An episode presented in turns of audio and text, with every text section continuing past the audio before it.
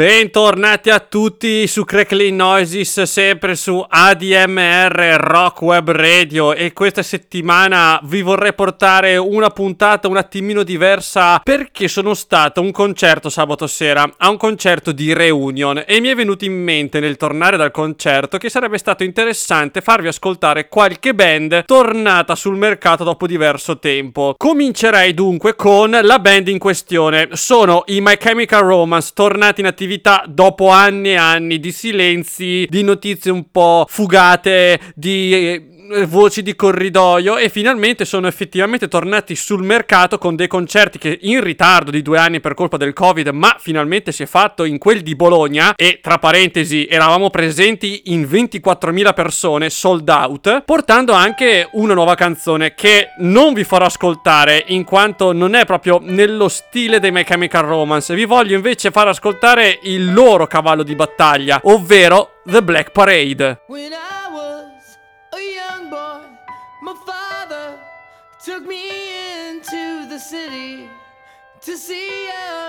marching band. He said, Son, when you grow up, would you be the savior of the broken, the beaten, and the damned?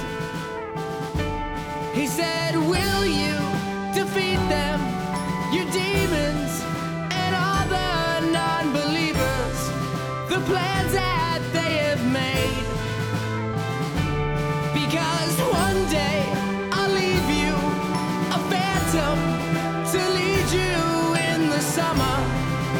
join the black parade.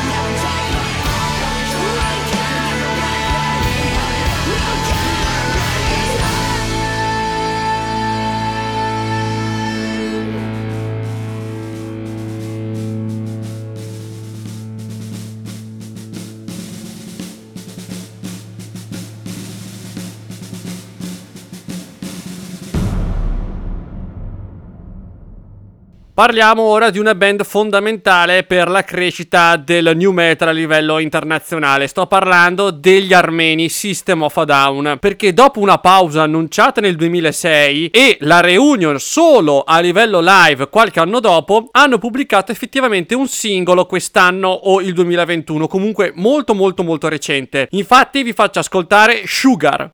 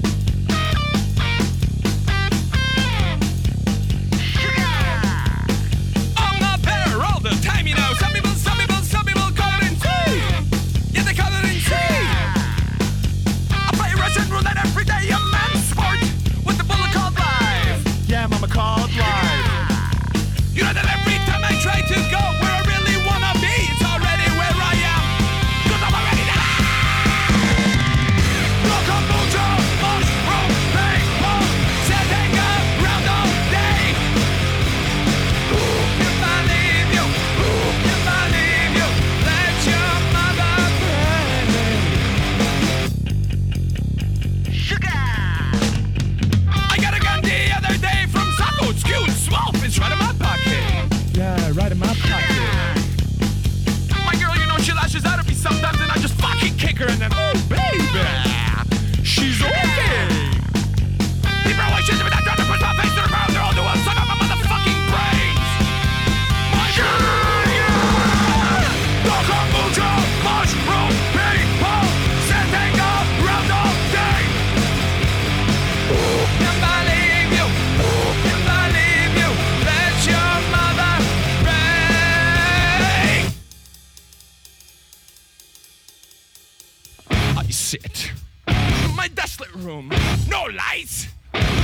music? Josephine! Killed everyone. I'm away forever. But I'm feeling better. How do I feel? What do I say? Fuck you, it all goes away. How do I feel? What do I say? Fuck you, it all goes away.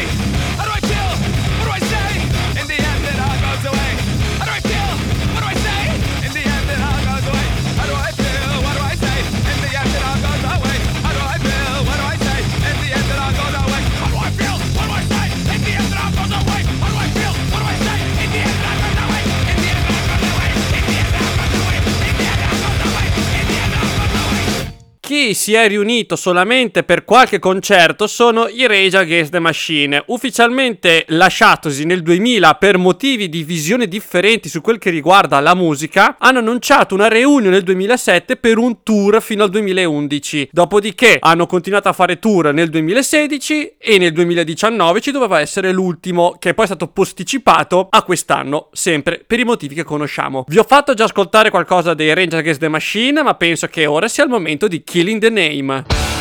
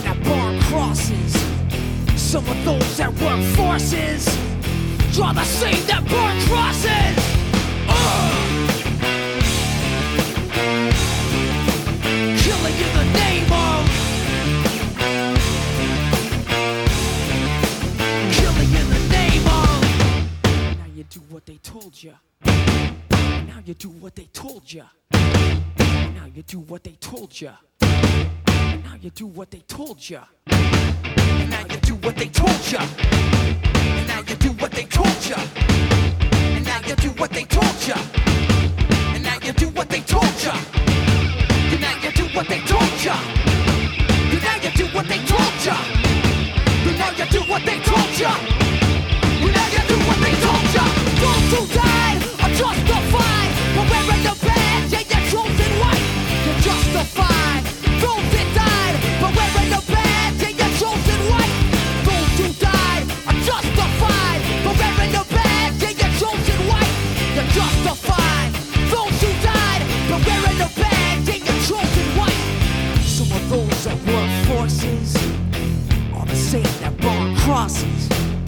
Some of those that work forces are the same that burn crosses. Some of those that work forces are the same that burn crosses.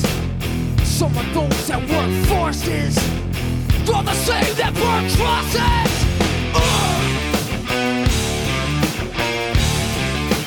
Killing in the name of